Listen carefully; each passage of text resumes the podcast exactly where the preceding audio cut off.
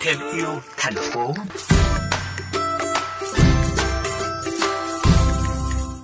Các bạn thân mến, quá trình nâng cao nhận thức của người dân trong bảo vệ môi trường đã khó, bảo tồn hệ sinh thái tự nhiên cũng là câu chuyện đường dài.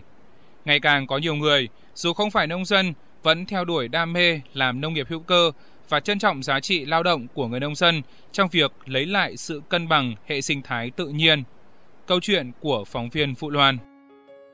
Hiện nay, nhiều mặt trái của nông thôn hóa đã thấy rõ như hệ sinh thái bị phá vỡ, môi trường đất, môi trường nước bị ô nhiễm, thoái hóa, năng suất giảm, sâu bệnh nhiều hơn và đặc biệt là sức khỏe của người trực tiếp tiếp xúc với hóa chất nông nghiệp bị ảnh hưởng nghiêm trọng.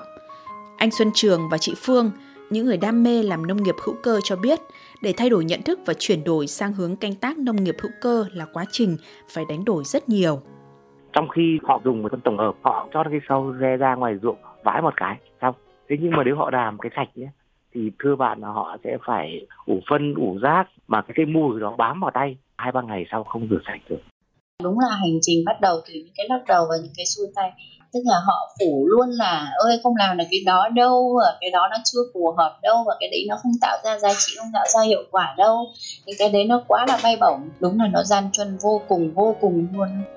để nông nghiệp hữu cơ tạo giá trị bền vững cho hệ sinh thái tự nhiên thì việc cần làm đầu tiên đó là lấy người nông dân làm gốc tôn trọng tạo điều kiện và trả công xứng đáng cho họ Chị Thanh Phương, vườn tuệ viên ghi nhận giá trị bền vững của nông nghiệp hữu cơ mang lại khi những người nông dân được làm nông nghiệp với niềm đam mê và hạnh phúc. Cũng là người nông dân ấy, cũng chuyển đổi sang canh tác nông nghiệp hữu cơ,